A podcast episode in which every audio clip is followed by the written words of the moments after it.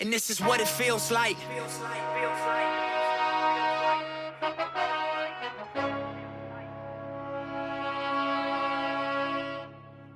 And this is what it feels like.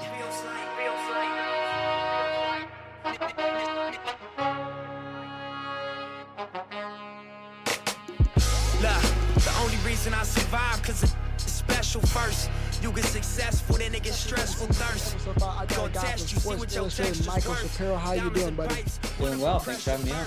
Dude, it's a pleasure, man. You were you were covering the Rockets uh, most of the time in the bubble, and it was it was cool hearing your questions, and you know, I can see your tweets, and I enjoy your articles. Now you're now you're more national, which is pretty awesome. Um, you talked to Howard Beck and those guys, and and it's good, you know, to, to get your analysis on what's going on with the Rockets this season, of course. And I, I'm pretty sure you're you have your opinion towards what's going on. You know, Kevin Porter Jr. played last night, 13 points, 10 assists, not bad. Uh, not bad for his first night. The way he read the floor pretty well. Um, uh, my PJ Tucker's absence was weird in a way. Uh, it was confusing. I was like, everybody was like, "Where's Tucker on the bench? Is he on the bench or is, is he he's there? Is he not playing? Like, what's going on?" And then you got the speculations of him being traded today with Ben McLemore, and then you know Eric Gordon. And uh, in a way, he gets injured four or six weeks. So I mean, let's talk about Kevin Porter Jr. Man, what's your what's your thoughts on that, man?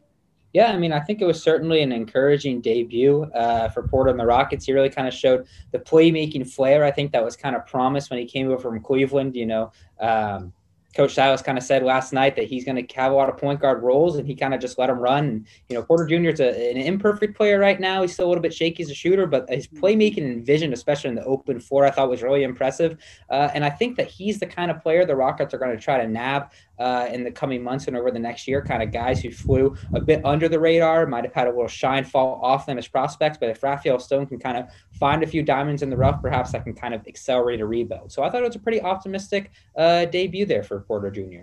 You know, a lot of Rocket fans were, were excited about watching Kevin Porter, uh, Kevin Porter Jr. and of course tonight as well. And they they look at him, they think of James Harden. Um, yeah, I see it. Of course, it's going to take a lot of time, you know, because James Harden didn't become James Harden until he came to Houston, which is probably his fourth year in the league. So I mean, this is Kevin Porter's second year. So maybe within what what three to five years, we could see something of him becoming a, almost a superstar. But we don't know yet yet. So right now, he's trying to work on becoming a star, and you see it but you want to see more of him doing it on a consistent rate, which I think he can do. It's kind of funny how we got him for a second round draft pick and just a second round draft pick, and that, that's all it took. And they got him out there here, and I'm like, man, get this guy. This guy's a diamond in the rough right here, man. And and um, he mentioned last night on the Zoom, he was like, yo, you know, I'm glad they took me in because of all the you know all the rough spots I had and all the bad the bad situation I had in Cleveland, and these guys are, you know, treat me like family, which is pretty cool. And you know, you got guys like John Lucas and, and Stephen Silas; those guys are, his, are those guys are in his corner for sure, for sure. Definitely John Lucas. You read a story, you wrote a story over John Lucas, and you've seen his stories, which honestly, man, that story was awesome, bro. Can we talk about that story real quick about John Lucas? And yeah, yeah, for sure, I'd love to. Um, yeah, I was kind of surprised that no one uh, really recently had had profiled John Lucas. Uh, obviously, kind of one of the more interesting and unique journeys I think across the NBA. Um, he was the number one pick in the 1976 draft. His career kind of ended.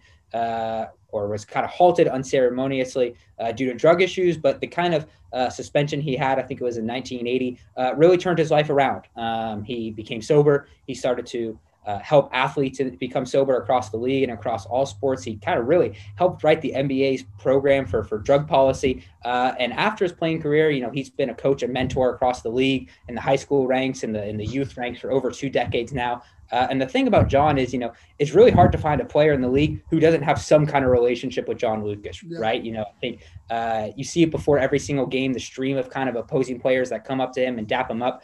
Uh, and he's really, as he called it, uh, an elder of the NBA family. So it's a really fascinating story uh, that he has in his life. And I was happy to be able to talk to him, uh, be able to share his story because he's really been uh, an instrumental figure in the NBA for the last four decades or so. So it's really a story I, I thought was one of my favorites to do just because um, he's just such a joy to talk to, such a joy to be around. And you can kind of tell uh, that joy is infectious with the players that he interacts with. So, in your opinion, man, how big is John Lucas for Kevin Porter Jr., man?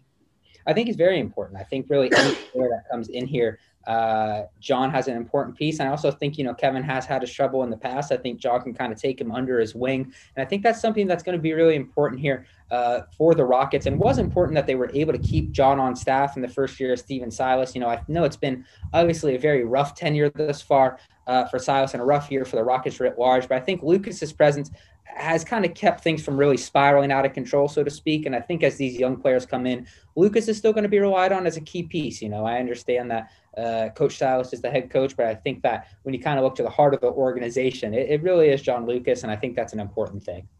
Yeah, uh, John Lucas is, is, is huge for the Rockets in a way, and I mean I'm glad he's there after you know reading his story and getting to know who he was, and you, you, can tell all the players that have a ton of respect for him, and they always giggle, laugh with him, and it's and, it, and it's really and it's really enjoyable to watch that in that aspect, and you know uh, Silas, back to Silas, he mentioned the you know the professionalism of Tucker and of course Gordon last night. And of course Tucker was more he was more professional than James Harden was. Honestly, he still played the games, but you can tell he wasn't the same pre Tucker he was over the last three four years with the last three years with the Rockets. I mean, he was always averaging between eight and seven. I mean, seven to eight, if not 10 every now and then. Uh, guy can get you probably 36, 37%, led the NBA in corner three point shots and his defense rating is the worst of his career, which is weird. You know, I mean, this guy's defense rating is always what below 105, and you know he's been snubbed a couple of times for first team defense, if not second team defense. And it's kind of sad to see how he is with the Rockets now. But you understand where he's trying his best, and and somebody mentioned today James Harden's not there. That's why he's not playing to his, his best abilities. But do you think if PJ Tucker goes to Brooklyn or Miami, you think his you know you think he you think he, he can become that player again? I mean, even though he's 35, he's coming down a little bit. Somebody mentioned uh, one of James mentioned saying that he's not a guy, but you can see Dan, guard Damian Lillard 48 minutes. But last possession, oh yeah, why not? So, what do you think? Yeah, definitely, man. I, you've seen kind of uh, a number really across the board this year, but I don't think that's really indicative of the player you would get if he was in a winning situation, right? I mean, this is all due respect to PJ, but he hasn't seemed the most engaged this year. Uh, and life is hard when you don't have a superstar talent like James Harden. But I think if he were to go to a place like Brooklyn, Los Angeles, Milwaukee, you know, some of these destinations, I think you would see him re-engage and you would kind of see the player you've seen in the past few years. And he can be really integral to a title team. I mean, the Rockets have been close to a title team in, in recent seasons, and PJ's been a huge part of that. Um, yeah, I, I, don't think that this year is really all that indicative uh, of the player you would see if he went to a better location and had uh, a team with kind of championship talent around him. Yeah, that that you know, it's pretty cool to see that um, you know that he was still professional, like Silas said. He he he he raved off of that. You know, he thrived off of that. He liked the fact that these guys kept the composure. I wish James. I mean, but I understand James. I I got. I'm gonna be honest about this now. I honestly see why James Harden did what he did now, even though it was it was ugly. The shit was ugly. Granted, it was super ugly. You have to understand that if he played his MVP basketball, the Rockets would never let him leave Toyota. He would still be in Houston right now. And so, and he knew that. And so he's like, you know, I got to speed up the process. Kelly Iko mentioned that the deal was basically done the last the, the, last game, uh, the, I mean, the last time they played the Lakers, which was a back to back, and they got blown out both times. But they he mentioned that the deal was done, and that's when James was like, you know what, I'm gonna let it loose to make sure these guys get the picture that I want the hell out of here. And I understand, but just to just to go back to Tucker, you know, um, you're a Denver Nugget fan. You told me this before.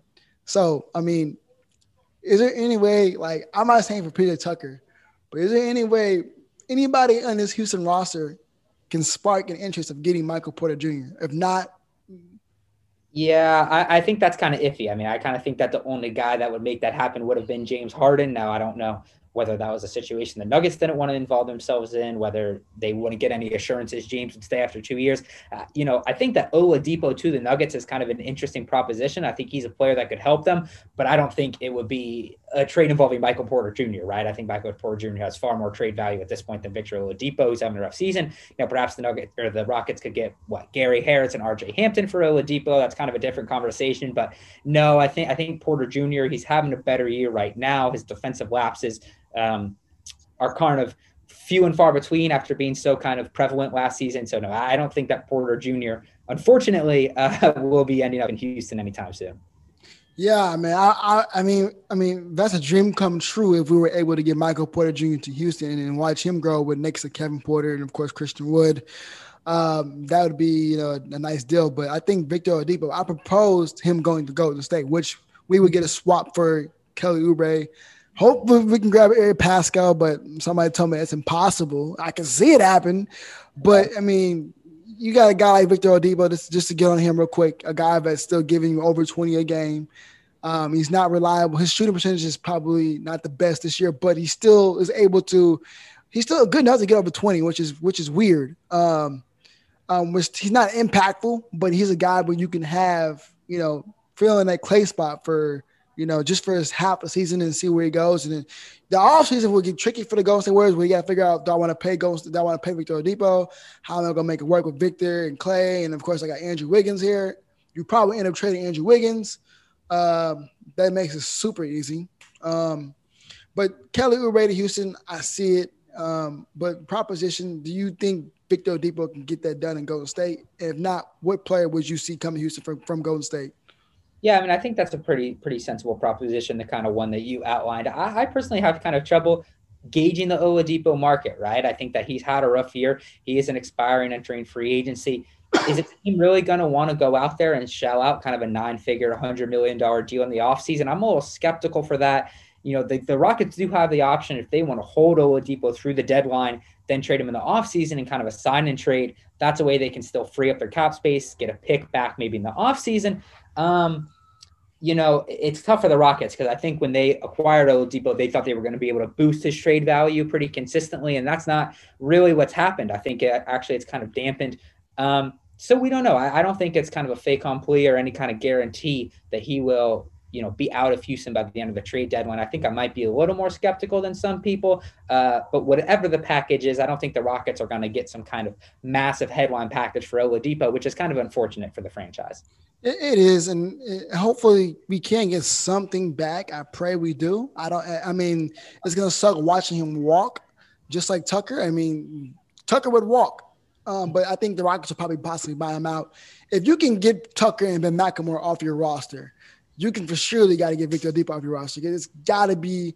I think Rafael Stone's looking for a huge package like Harden. I mean, I don't think it's going to happen. I think you know the best way to get a huge package is for John Wall. I mean, I, I ain't gonna lie to you, man. I proposed, you know, John Wall go to Denver for Michael Porter Jr. and then y'all be stuck in a win now situation. Hear me out. Y'all be stuck in a win now situation. This you get two years to do it. You got Michael Porter Jr. You got me. I mean, no, no, no. You got Jamal Murray and you got John Wall. You got a guy that can they can run around picks, play off the ball. You got a guy who can run the offense, facilitate it, and get his own shots as well. Jokic in the center, of course, and you go from there. But I mean, John Wall, Denver. If not, do you trade him now or you wait till the summertime? And I think the Clippers would be a nice proposition for him in a way. If you get a three team, if you get if you get a third team. Yeah, I think that's kind of an interesting thing. I think with Wall, my guess would be that the Rockets are going to keep riding this this wall experiment. You know, I don't know how big the market is, just considering how bloated his contract is, right? And I think that he you know, despite his absences and his injuries, which is a little frustrating, he's been a good presence, um, I think, emotionally and mentally for this team. I think as a lead initiator uh, and a guy who, even if your team isn't very good, can still kind of keep you afloat and not really make you much of an embarrassment. You know, if the Rockets can have Wall, Wood, you know, free agent X and a high lottery pick, that's not the worst core in the world. Um, so I, I, don't really foresee a John Wall trade. I, I really still think the Oladipo thing is much more likely. Um, and obviously, it's a lot easier to deal Oladipo as an expiring contract than Wall, who I think uh, after this year still has two more guaranteed years of 35 plus million dollars, which is kind of rough. Um, obviously, you might say, well, why did Houston do that? Well, it's the same contract as Russell Westbrook, so it doesn't really matter on that front. Mm-hmm. Um, so yeah, I, I, think that Wall, despite the injury woes, is probably here to stay in Houston. I don't necessarily think that's a bad thing either. No, it's not. I think John Wall would be a good point guard, but uh, in Houston for uh, for next two three years, if not if if he wants to stay here longer. But I mean, if you get a guy like Jalen Suggs or you draft a guy like Cade Cunningham. Cade Cunningham, it could probably work out really well. Yeah, you, I love Cade too. Uh, Jalen Suggs would be a guy you got to trade John Wall. If you get him, you got to get him. I mean, you can. I mean, Evan Mobley's there too. I mean, you put Evan Mobley next to Christian Wood. I mean, that'd be nice too, and watch those two grow together. But I mean, my biggest fear is if, if we don't go to the playoffs or become a playoff team, will Christian Wood leave, and that's scary because he's only here for three years, and we're we're backtracking. We're we're supposed to be a playoff team this year, but injuries and COVID has been really hurtful this year. So I mean, what's your optimism with you know, of course, with Christian Wood coming back to the Rockets, you know, draft picks and you know, and, and etc. Yeah, I mean, I think when you look long term, this lottery is incredibly important, right? So uh, the yeah. Rockets keep their pick if they land one through four. They're going to get Miami's pick, which is going to be in the late teens or the 20s if they don't.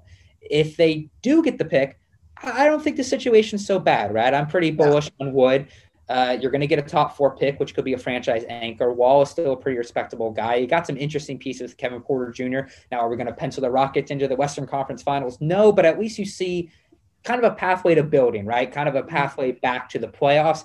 If you don't get your pick here and you have to seed it, you punt another year, it, it, could become kind of ugly, right? Because then, as you said, you would only have what one year after next year left of Wood. Wall would be an aging point guard. You still want to have that next kind of key piece for the future. So I think um, the late May or early June, whenever the lottery is this year, uh, every Rockets fan should be glued to their television because it really might dictate the future of the franchise for the next five years. Now, that, that's obviously a pretty scary proposition, but honestly, it's the truth. Like the Rockets really, really need to get one of these top four picks uh, to have a path to building back to the playoffs.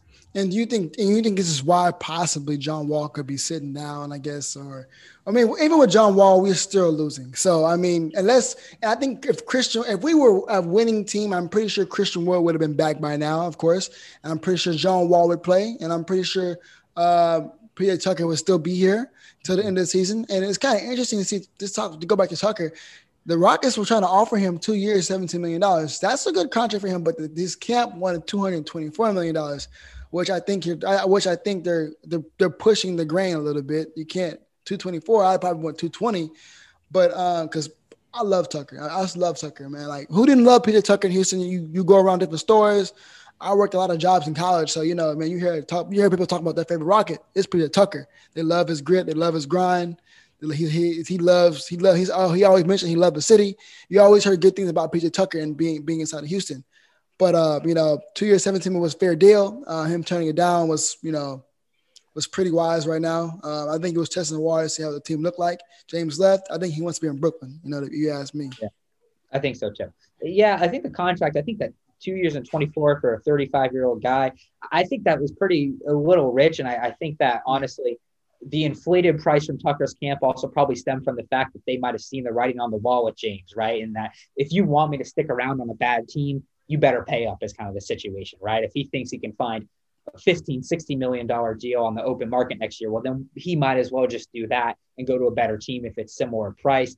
It, it was kind of an unfortunate situation, but I really think once James was traded, PJ's days in Houston were numbered, which is really a shame because, as you said, you know, I think like James has been the best player, obviously in Houston for much of this decade, but it felt like oftentimes PJ was the heart and soul of the team, right? And the yeah. heart and soul of the organization. He was their Iron Man.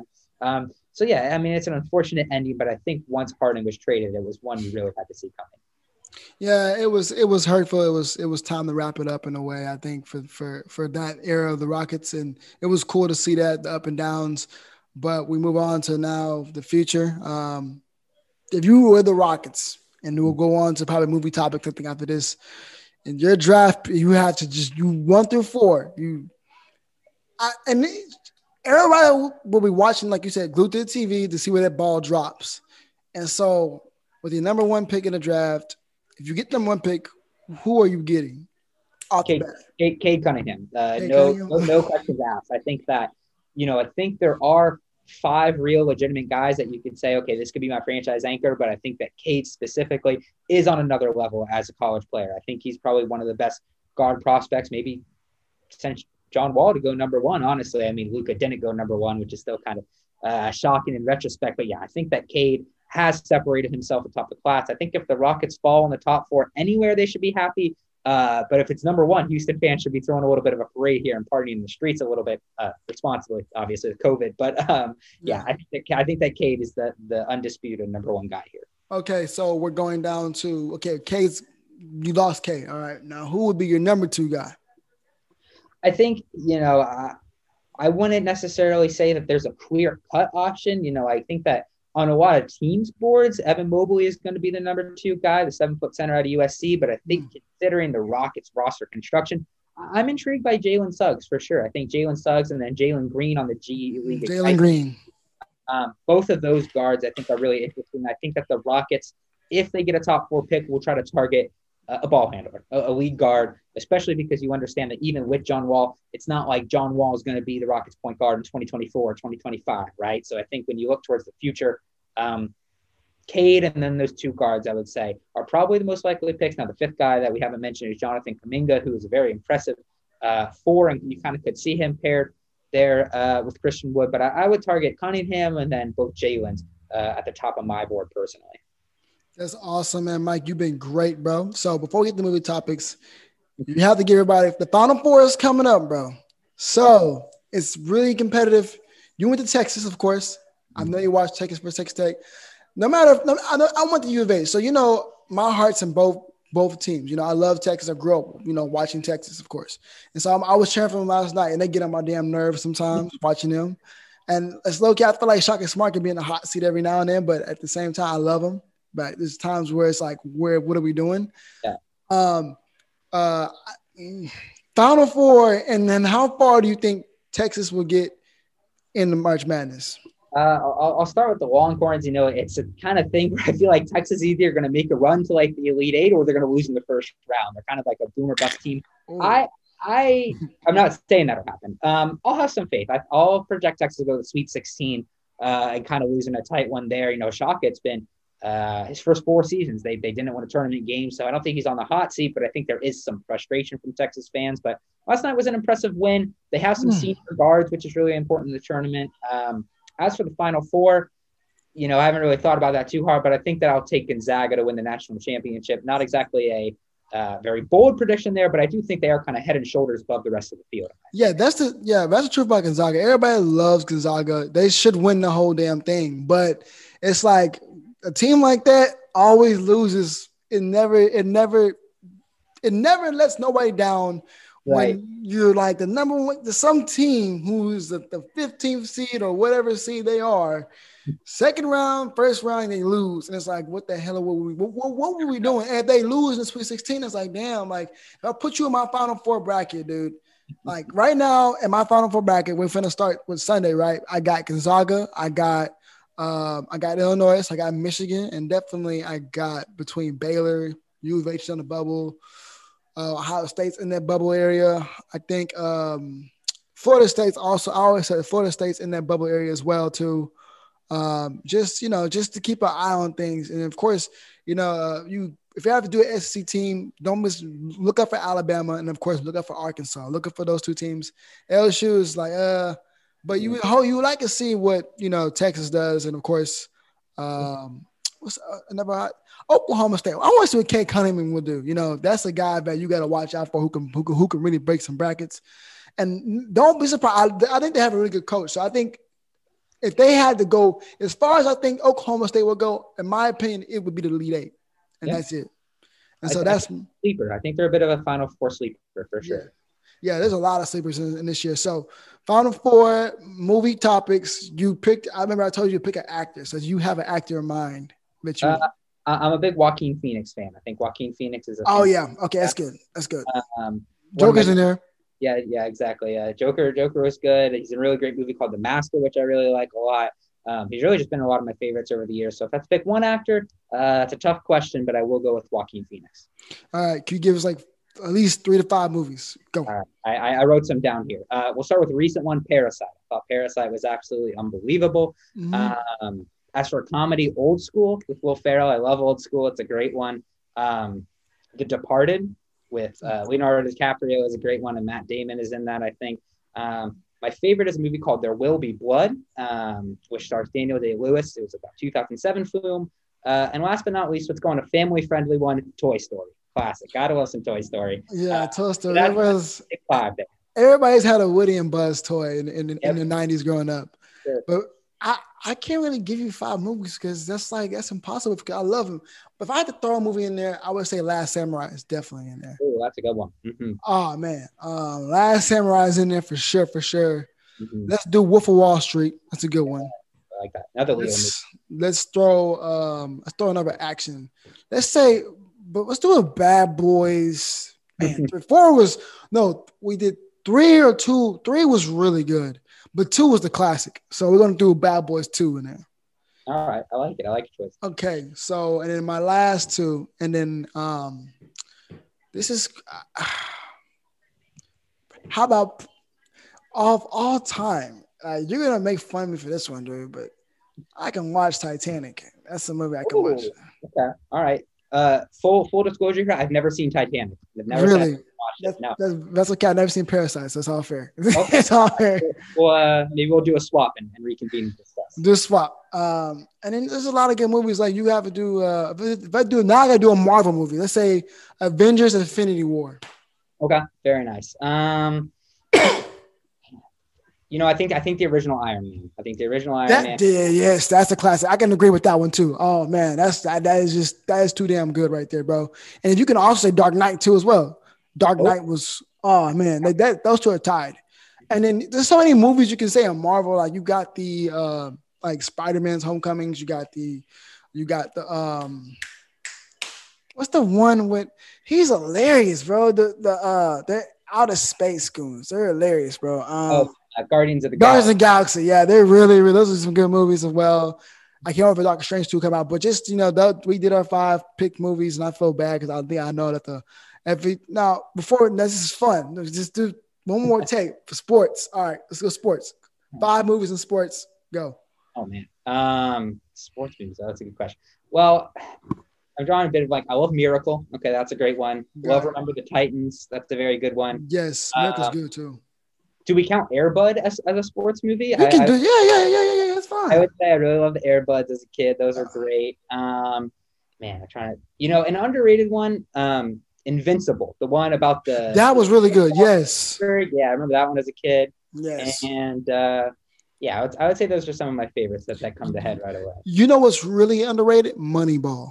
Oh, and that that helps you understand the methods behind trades and money, financial things, and GMs. Definitely in baseball because ba- baseball finances is out of the. You cover baseball. That's too much for me right there, dude.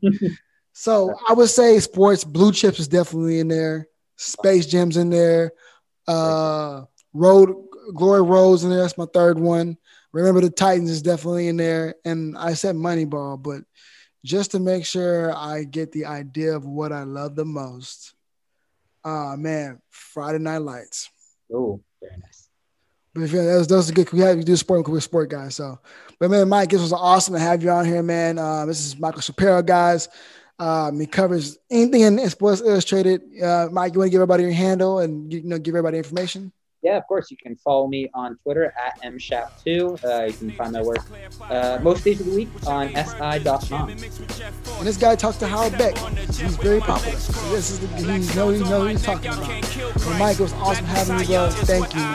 Thank you. I appreciate it. Thank you for having me Ain't on. gonna stop Anytime, till y'all dude. blood. We gonna turn up even more since y'all killed And this is what it feels like.